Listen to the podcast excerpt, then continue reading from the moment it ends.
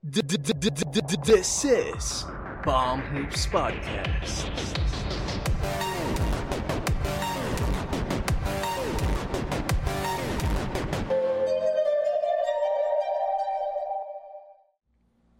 What is up, guys? This is Palm Hoops Podcast hosted by Jem and Jello. Don't forget to like, comment, share, and subscribe and help us reach 1,000 subscribers. Click the notification bell as well to keep you updated on our latest releases. And follow us as well on Facebook, Instagram, and Twitter. And we're also available on Spotify. Just check the description down below. And so, for this video, we will make a slightly unfair comparison sa sa NBA tsaka PBA. Parang ano ba yung pinagkaiba ng Mm. dynamics ng PBA sa NBA? I know, syempre, mas magaling talaga ang NBA kasi yun, may mga best players sa buong mundo yan eh. Pero, bakit ba parang I, I've observed lang na iba yung approach ng mga NBA teams in managing them, their teams, their rosters, their transactions, etc. Kesa dito sa Philippines, sa PBA, na, ewan ko, parang iba eh. May iba talagang vibe. Parang, Mm. I'm not saying na pangit yung sa Philippines or what, pero iba yung dynamic talaga in general ng Philippine basketball sa ano sa NBA. Mm. I think, ano eh, isang contributing factor dito is how the league is managed. Kasi ano eh, for... Actually, kung titingnan nga natin history ng NBA, there was a time na pivot din talaga yung mga big market teams na kung kung kumpara mo nga, yun nga, yung mga SMC teams tsaka yung mga under kay MVP, para silang yung Lakers of the 50s, the 60s. Tsaka Celtics. Oh, tsaka Celtics. Yun, New York. In particular, New York. Na meron pang ang rumor nun na yung si Patrick Ewing kaya siya napunta sa New York is dahil dinoktor ng NBA. so, back then, ganun din sa NBA siguro kung paano yung PBA ngayon with how power, powerful the teams are na, na malakas yung following. Oh. Kumbaga, mas may, mas may control sila over the management of the league, over the management of the league, controlling them. Pero nowadays kasi, laging sobrang progressive na ng ano eh, NBA up to a point na lahat ng teams, regardless kung small market man or big market teams, competitive. Mm. Ngayon nga, kita natin ang dalawang top team sa West na Phoenix Suns and Utah, Utah. Jazz. Mga small market teams to eh. Mm. Parang when was the last time na nakakita tayo ng small market team or an independent franchise na team sa PBA na nag-champion? I think ang pinakauli pa nag-champion na independent team sa PBA was the Rain or Shine, Elasto Painters. Mm, sila Paul Lee. Oh, sila Paul Lee, sila Gabe Norwood. Eh, Pero tagal na nun. Mga siguro mag-isang dekada na. oh, almost. Parang mga 8 years na yun actually. I think kaya gumaganda in a way yung sa PBA. Kasi, uh, syempre, yung mga mga fans gusto nila makita yung best players sa best teams. So, yung mga best teams na sila may capable na makabuo ng best teams usually yun yung mga malalaking teams eh. Yung mga malalaking company yung nag, nagmamanage sa kanila. So, yun yung maganda in a way. Pero, yun nga, detrimental siya into the league as a whole. Kasi for Ah. example, Hinebra, they get the, the players eh. Dahil na sa ano, Barangay Hinebra, mas madali sila nakakuha ng players nila eh. Tapos ngayon nga, yung SMB, pucha, para silang su- all-star team eh. Well, parang ano, Brooklyn Nets pero Oo. prime lahat. Oo. Pero kung titingnan mo naman kasi sa fans, parang what if they get to watch uh, SMB versus Hinebra playoff matchup? Parang shit, parang lahat ng fans manonood.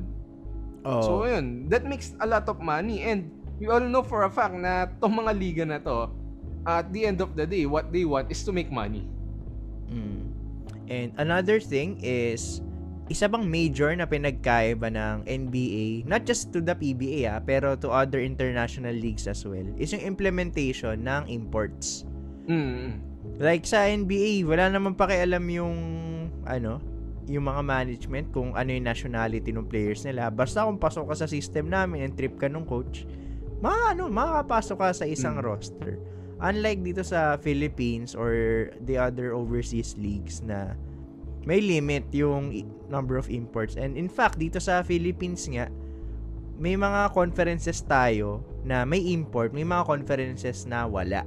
So something na ano, something na bago. I mean, hindi naman bago pero something Kakaiba. na kakaiba sa dynamic ng Philippine basketball. Mm. I think yung reason bakit nila ginawa yon from the start is to level the competition plus ano eh extending the season kasi basically you have three mini seasons eh so by that way parang humahaba tingnan yung season na parang mas maraming mas marami kayong opportunity to make sales sa tickets sa viewership parang syempre the more na finals the more na may manonood eh Oo nga.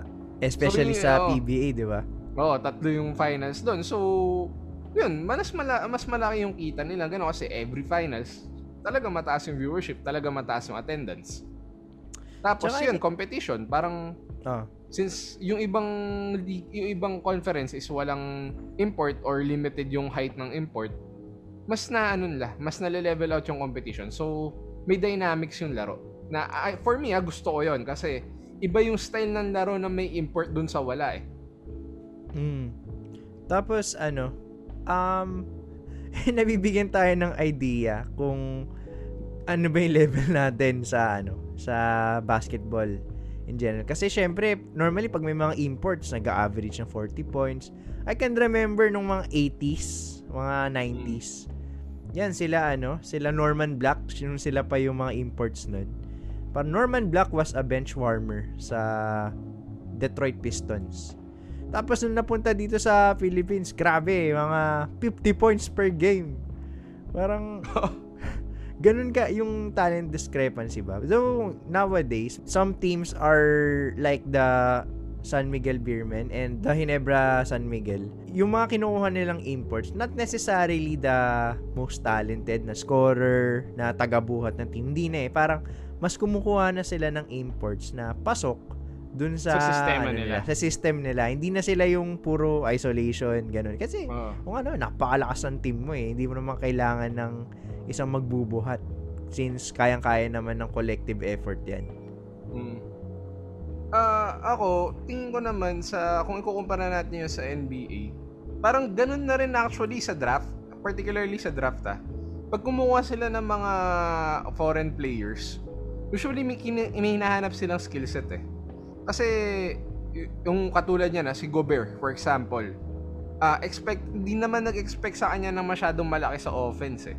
Talagang i-expect sa kanya is yung natural ano niya, natural capabilities niya, intangibles. Kumbaga, yung height niya, yung length niya. Tapos, from there, nakuha nila yung defense na kailangan nila. May mga players na ganun. Eh, tapos, ito pa nga, recently, si Facundo Campaso na kinuha ng Nuggets na pass first point guard. Parang, for someone na kailangan lang nila ng point guard talaga eh, since nabawasan nga yung roster nila. So, malaking tulong yung mga ganung players sa kanila na galing din sa mga foreign countries. And isa pa is yung dami ng teams. I think dito talaga yung ano eh. Mm. Dito yung pinaka nag-iba yung PBA sa NBA. Sa NBA, ang daming teams yan. 30 teams ang meron sa NBA. Unlike sa PBA, oh, wala pang 10 ang team sa PBA. Let me Mm. check. Baka ma-fact check tayo dyan. Parang, nine? Um, cut mo na lang total. Di ba nine or eight? 12. 12. 12. 12. 12 teams ang meron sa PBA.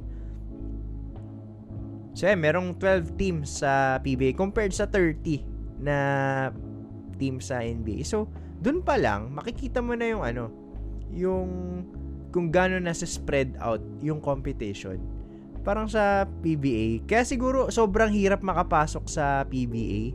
Kasi kahit yung mga nadadraft nilang players, Hindi, hindi, naman ano yan eh. Hindi naman secured na contract yan eh. Especially sa mga later rounds. Normally, mga ginagawa lang silang practice players. Tapos after nun, wala, free agent na sila. It's either they retire, play semi-pro, play play sa ABL, or Mm. play sa MPBL, mga leagues na ganun. Doon na lang sila sumasali.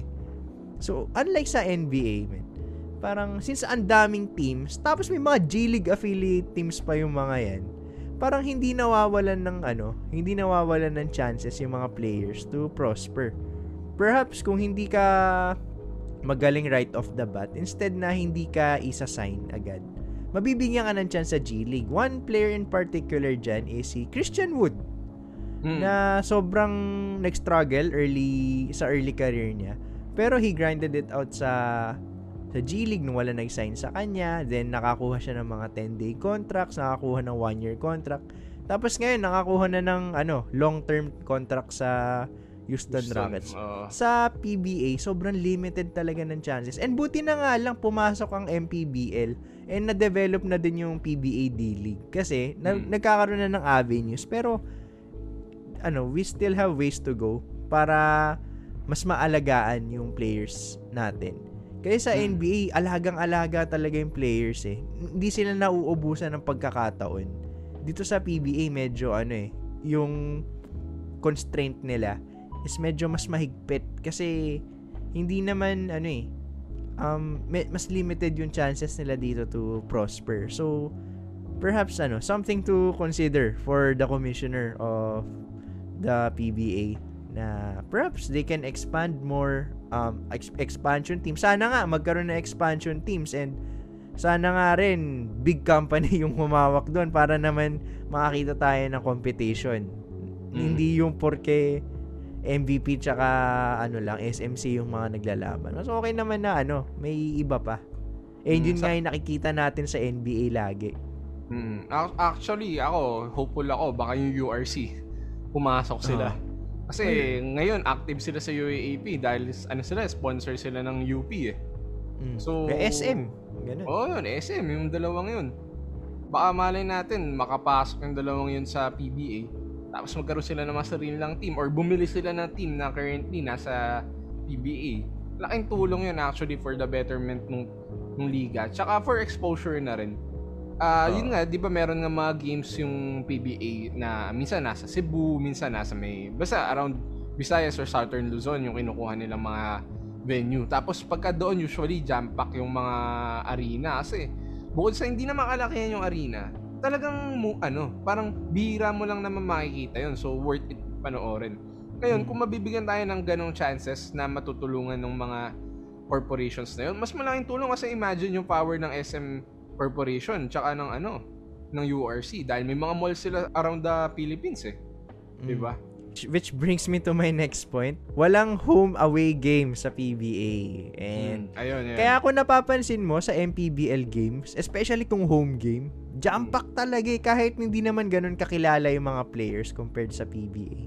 Mm. Makikita mo yung home crowd support and sana nga ano eh magar- magawan ng paraan ng PBA na maging territorial yung ano, yung mga laro. Kasi yun nga lang, syempre, pag nasa Manila ka, nandiyan yung mga magagandang stadiums like let's Mm. say Araneta, Araneta. um, MOA, Philippine MOA. Arena, yun yung mga malalapit eh. Mm. Pero pag napunta ka naman as let's say sa ano f- further north sa Luzon or Visayas, Mindanao, Maliliit medyo lang eh. ano, maliliit na yung mga stadiums nila eh. Yung mga playing courts nila. So medyo lugi, 'di ba? Kung Hmm. yung isang Manila-based team, 20,000 yung nanonood. Tapos pag na, pag napunta sa let's say sa Visayas, around 5,000 lang yung nanonood na capacity. Parang medyo lu ano, medyo lugi and lugi din sila sa sales kasi imagine mo 20,000 tickets compared to 5,000 tickets. Gaano ka raming pera yung pinagkaiba nun. So parang mas Mm. made-divide lang lalo yung power ng isang team compared sa ano sa isang provincial team kung ganun. Pero ano eh sana magkaroon talaga ng home away games and uh, hopefully nga itong MPBL siguro in the distant future sila na yung maging staple ng ano ng Philippine basketball. Kasi maganda yung dynamic na home away games eh. Nafe-feel mo yung support and may sense of pride yung mga players kasi they are they're not just representing yung team nila, they're representing the city. Mm. Yun nga. Kaya ano eh, sobrang lakas din ng fan following sa NBA kasi ingrained sa culture ng family mo, ng friends mo, ng town mo, ng city mo, yung team mo. Parang ako, ah, personally, yung family ko, uh, they are Vegas-based, dating LA-based. And ever since I was a kid, LA na kami, LA fans na kami. So hanggang ngayon, ah, ano kami, LA fans kami, Lakers fans kami. ah, ano yun, pass kami sa Clippers, Matic. Ayun, so yun, parang, ano yun, yun yung wala dito sa atin. Parang, pag sinabi ko bang nagtatrabaho, siguro ako yun, kung employee ako ng SM or, ay, hindi, ng ng Hinebra or employee ako ng Meralco. Maybe. Kung employee ako na Smart, maybe. Baka doon may, ano, may impact siya. Pero kung hindi ka talaga affiliated with what the team represents, parang medyo mahirap ng mag, ano, maging fan. Kaya ano eh, feeling ko doon bumenta yung Hinebra. Kasi maraming manginginom sa atin eh. O nga naman, parang every household ano eh, kasama sa kultura kasi ng Pinoy yung ano eh, yung alak eh. Oo. So ayun, parang pinakamura pa yung sila. gin. Pinakamura pa yung gin. Oo. Tapos nung panahon ng 80s, nung 70s, yung mga panahon nila, Joe, napakadali ng alak nun eh. kasi wala pang syntax law nun eh. oh. So, So, ayun, madal, ma, ano, talagang magiging parte siya na, shit, Hinebra, inom kami. Oh, no, tayo laro, inom tayo. Parang ganun yung naging Oo. bonding moment eh. So, napasa yun, syempre, sa pamilya mo, yung anak mo kasama mong manood, yung pamangkin mo kasama mong manood, shoutout sa'yo, Tito Badang. Mga ganun. so Okay, commercial muna tayo. Tol, alam mo ba, pwede na nating i-monetize yung podcast natin through podmetrics.co. Uy, ang galing naman. Pwede na pala yun. Yup, through podmetrics.co, tayong mga local podcasters dito sa Pilipinas na hindi pa na-monetize through Anchor, pwede na nating i-monetize through ad campaigns from Lazada, Shopee, GoDaddy.com, and even Red Doors. Ayan guys, so use our code PalmHoopsPodcast to get $5 free when you get your podcast monetized on podmetrics.co. Again, use our code PalmHoopsPodcast and enjoy $5 free when you get your podcast monetized. So yung $5, 250 pesos na yan. May pang grab food ka na dyan. Mm. And na-enjoy mo na yung passion mo, kumita ka pa. Two birds with one stone, di ba? Again, just check out podmetrics.co. And anyway, kaya rin nagkaka-discrepancy sa power ng mga team. And ang isa ko pang hindi nakikita sa NBA na meron sa PBA, and na I think major issue siya, is the politics. Mm. Malala ang politika sa ano sa Philippine basketball. Um, ito na nga lang ano eh, recent issue ng MPBL tsaka Vismin Cup. Um, yung Vismin Cup kasi, they are considered as I think hi- parang alternative ng MPBL sa Visayas and Mindanao. Itong MPBL naman naglagay ng memo na lahat ng maglalaro sa Vismin Cup will be considered pros already. Eh sa MPBL, mga semi-pro yun eh. Parang limited to, I think, 5 players lang na former pros yung pwede mong isign sa team mo. Tapos the Mm. rest, mga ano na, mga non-pro players. So, parang in a way, parang nagkaroon ng discrimination, quote-unquote. Pero, doon na pumapasok yung ano eh, bakit kaya nila, ano, pinasok yung memo na yun para lang masabing, huwag kayong maglaro sa Vismin Cup dito kayo sa MPBL. Sa NBA, walang ganun eh. Mm. Parang yung mga teams na yun, 100% nagko-cooperate sila sa ano, sa sinasabi ng management ng NBA, sa sinasabi ng commissioner. Wala silang choice, basically Mm. na hindi naman sila pwede mag-boycott ng games. Um, hindi naman pwede sabihin ng let's say sasabihin ng Los Angeles Lakers na ayaw na sa NBA lipat na ako na liga. Parang ano eh hindi feasible yung ganun sa American ano American setting sa NBA. Mm. Tapos Kasi sa yung NBA, oh, ano eh, sige. tingin ko sa NBA, parang maximize natin yung opportunities natin. What if yung players na to, ba't natin sila pahihirapan na makapasok sa liga natin? Eh kung may magaling na player doon, that could help us make money. Parang, actually, feeling ko kasi, kung sa, sa, sa ano ah, sa MPBL, yung idea na yun ah, na nililimit nila, parang gusto na, kung gusto nyong maging sikat kayo, dapat sa amin kayo. Parang ganun yung idea nila. Pero sa NBA naman kasi, ang magaling ka, tara pasikating kita.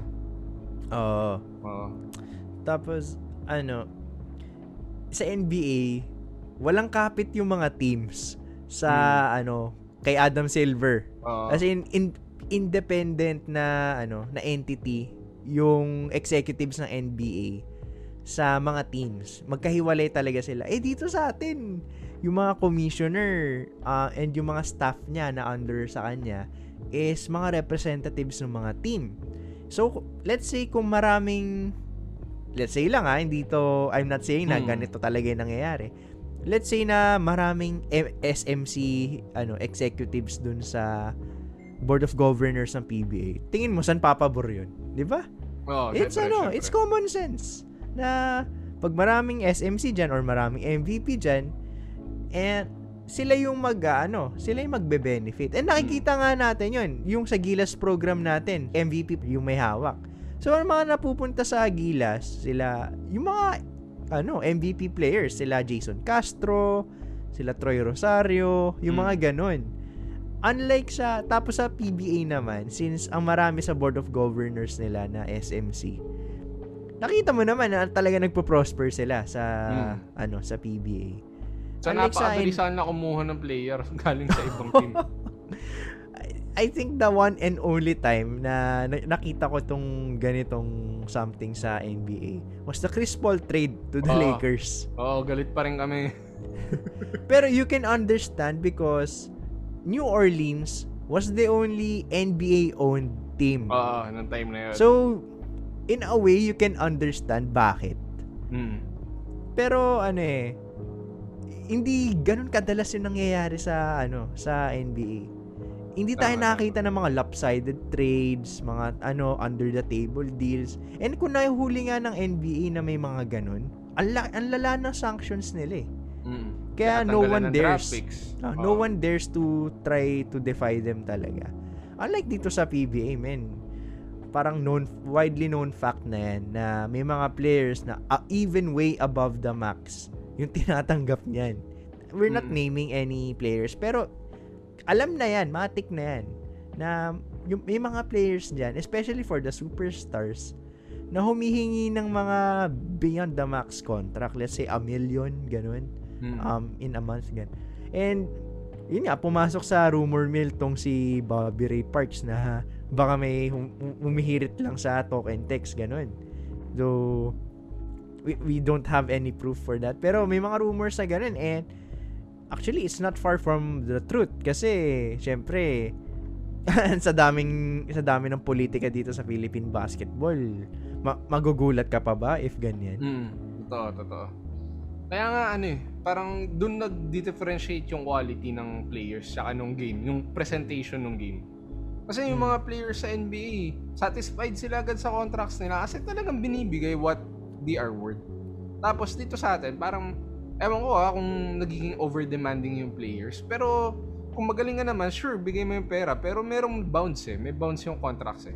So, dapat masunod yun. And the NBA players, siguro kaya nasusunod na lang din nila yung bounce ng contract kasi sulit na eh. Sa laki ng pera, sulit na eh. Pero, Actually- Ah, sige dag doon, ah, kung ako naman sa PBA, talagang kailangan nila magkaroon ng strict reinforcements doon. Kasi nakakabawas din kasi ng quality ng play yun. Parang, ano, syempre, kung sino lang yung team na afford magbigay ng mga ganong incentives, sila lang din yung gustong puntahan ng players. Kaya nga di ba nagkaroon nga ng rumor nung kay Bobby Ray Parks na gusto niya lumipat ng SMC team para makakuha siya mas malaking pera. Oo. O kaya ano, parang yung mga cap, mga over the cap, parang hindi uso sa PBA. Oo.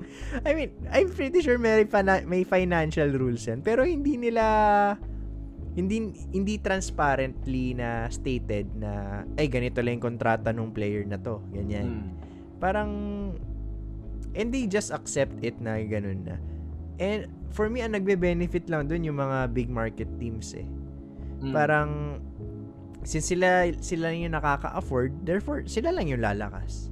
And Mm. buti na nga itong Phoenix ano, Phoenix na team sa PBA.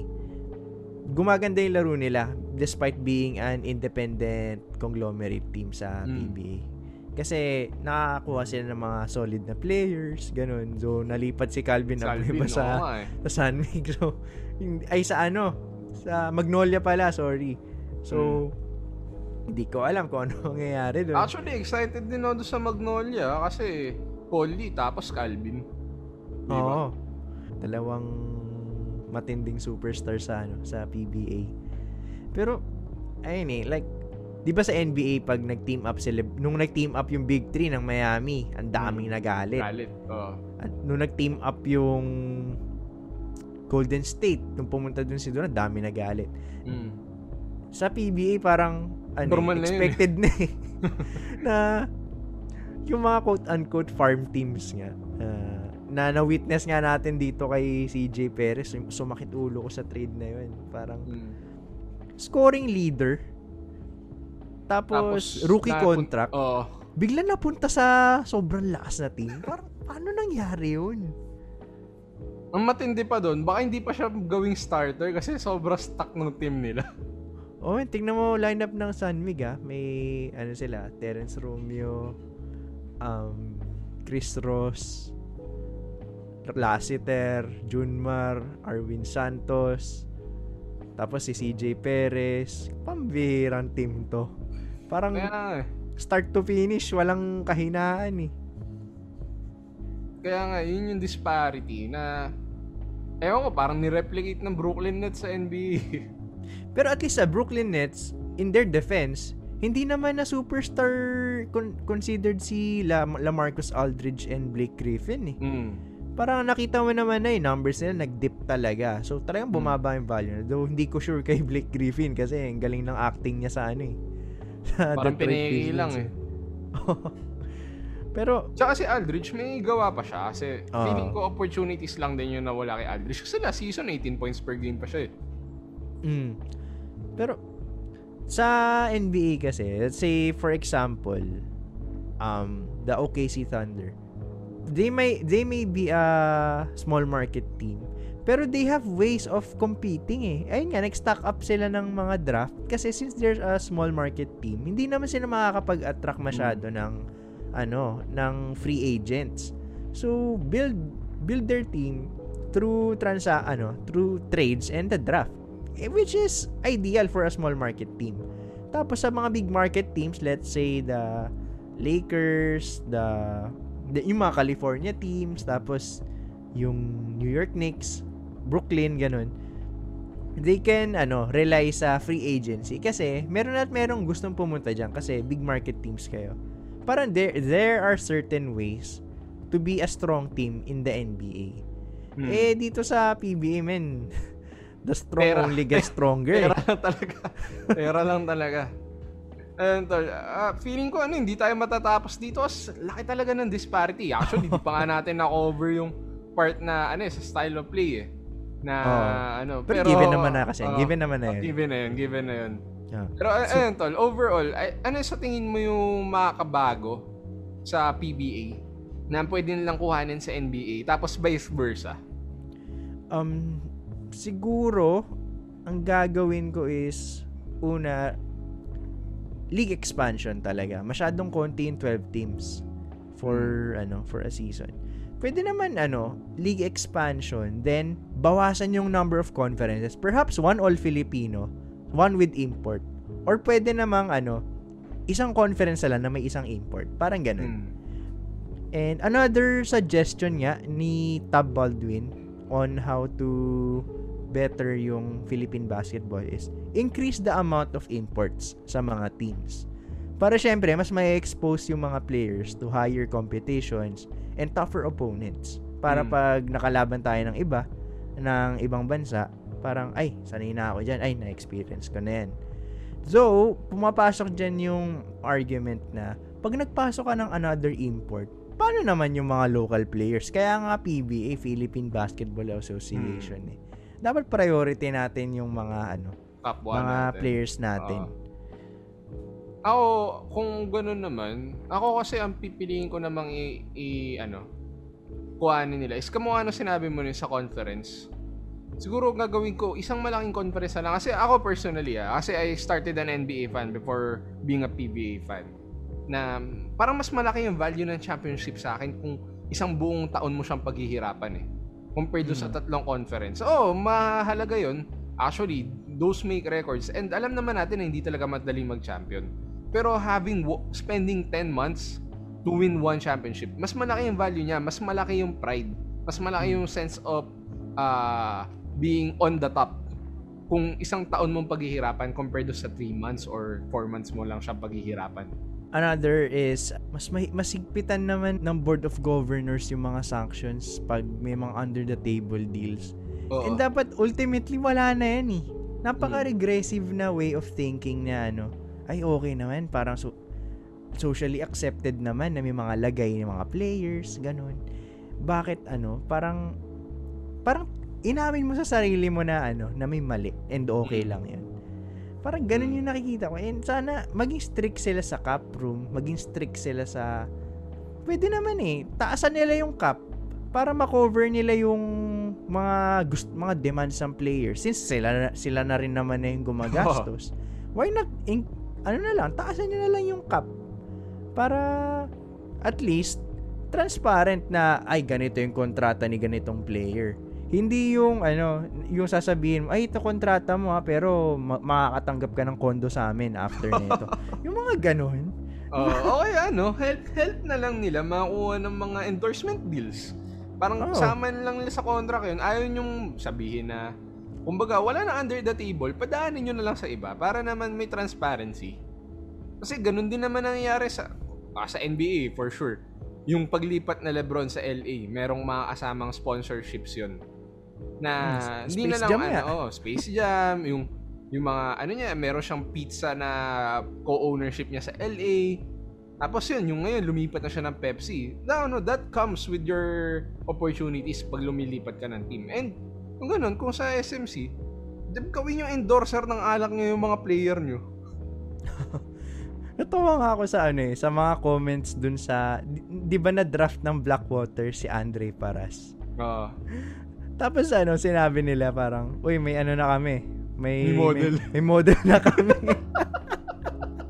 Free marketing. Pero, malay mo, ganun yung gawing approach ng mga, ano, ng mga teams na kukuha sila ng mga popular na personality sa team nila para endorsements and malay mo yun na pala yung way nila towards being a bigger market team in the in the Mm. league Mm. Kasi iba rin yung may dalang ano eh, pangalan na high profile eh. Baka malay natin, di ba si Gerald Anderson nga sumali na MPBL. Kapag natrip pa niya, makapasok pa ng PBA yan. oh malay natin Oo. And, ayun yan, si, tawag na ito, si Benji Paras, celebrity na, ano, basketball player. And it's possible talaga. Oo. Si Oo. Jimmy Santos, di ba? Yung sa Itbulaga. PBA Oo, player yun eh. PBA player dati yun eh. So, so, pwede, pwede. Oo, pwede talaga. Ayan. Ah, hopefully mag-improve nga yung PBA na makuha nila yung mga best qualities ng NBA. As NBA, actually, they're good as they are. Parang Parang wala nang room for improvement masyado yan eh. And, And ah, kahit nga na ganun, ang dami pa rin Hmm. changes na ini-implement ni Adam Silver and that Hmm. speaks volumes sa ano sa desire ng NBA to be even better as time goes Hmm. by. kumbaga ano eh, there's no limit to being the best talaga. Oo. Oh, kasi nakaka-catch up na to be honest yung EuroLeague eh. Medyo humahabol na eh. Kaya ibang players they choose to stay with the EuroLeague kasi nga may, Mm. parang define na nga yung NBA as quote-unquote soft. So sa sa ano EuroLeague, sinabi nga nila Kobe tsaka nung ibang players na naglaro sa EuroLeague na may certain physicality na nawala na meron pa rin sa EuroLeague. And some players like that more. Yeah, si Mirotic for example, umuwi siya sa Oo. ano niya, sa country niya to play basketball professionally. So ayun guys, hindi kami matatapos dito kung isa-isahin namin lahat ng puna namin sa ano sa sa PB. Pero to be fair naman, unfair comparison naman from the start na ikukumpara mo ang NBA sa PB kasi different cultures, different dynamics. Mm. Kumbaga kaya lang namin to naisip gawin is para mabigyan ng idea yung fans, para yung expectations ma-level out. Mm. Kasi adalas may players na may mga fans na yung expectations sa NBA gusto nilang ma-translate directly sa PBA. Doesn't work like that eh. Kailangan Oo. ano, yung, iba yung expectations mo from one league to another. Ayan. So, ayun guys, kung may mga na-miss out kami, and alam naman namin, may, may mga na-miss Hmm. out kaming issues. Comment lang kayo dyan, and perhaps it might be discussed in the next few episodes. And kung may mga shoutout kayong gustong gawin, comment lang din kayo dyan, and promise, isa-shoutout namin kayo next recording namin. Ah, don't forget to like, comment, share, and subscribe and help us to reach 1,000 subscribers. Ayun nga, salamat sa dalawang bagong subscribers namin. Tatlo, tatlo, tatlo. Ah, may na humabol pala, na isa. na pala. so, nasa 84 subscribers na tayo and 16 na lang, nasa 100 na. Baby Eh. steps, pero ayun, solid, solid. Wow, nakakahabol na tayo after natin ma-stuck sa 81. Oh, Kobe. Kobe. Ayan, so follow our or rather, ayan, tama, follow our Spotify as well. And pati Google Podcast, nandiyan Ah. kami. So, ano, tune in lang din kayo. And if Ah. you want better audio quality for your podcast, mas masasuggest ko na sa Spotify kayo makinig kasi pinapaliit ng YouTube yung ano eh, yung Audio sa- quality. yung audio quality pati yung size ng file. So, ayan, kung gusto niyo rin tipid sa data, mas maganda sa ano, sa Spotify, na Spotify. lang din para Oo. portable, syempre. Mm, ayun. Ah, check nyo na rin yung mga social media accounts namin. Nasa description yan. And ayun. See you guys in the next episode. Alright.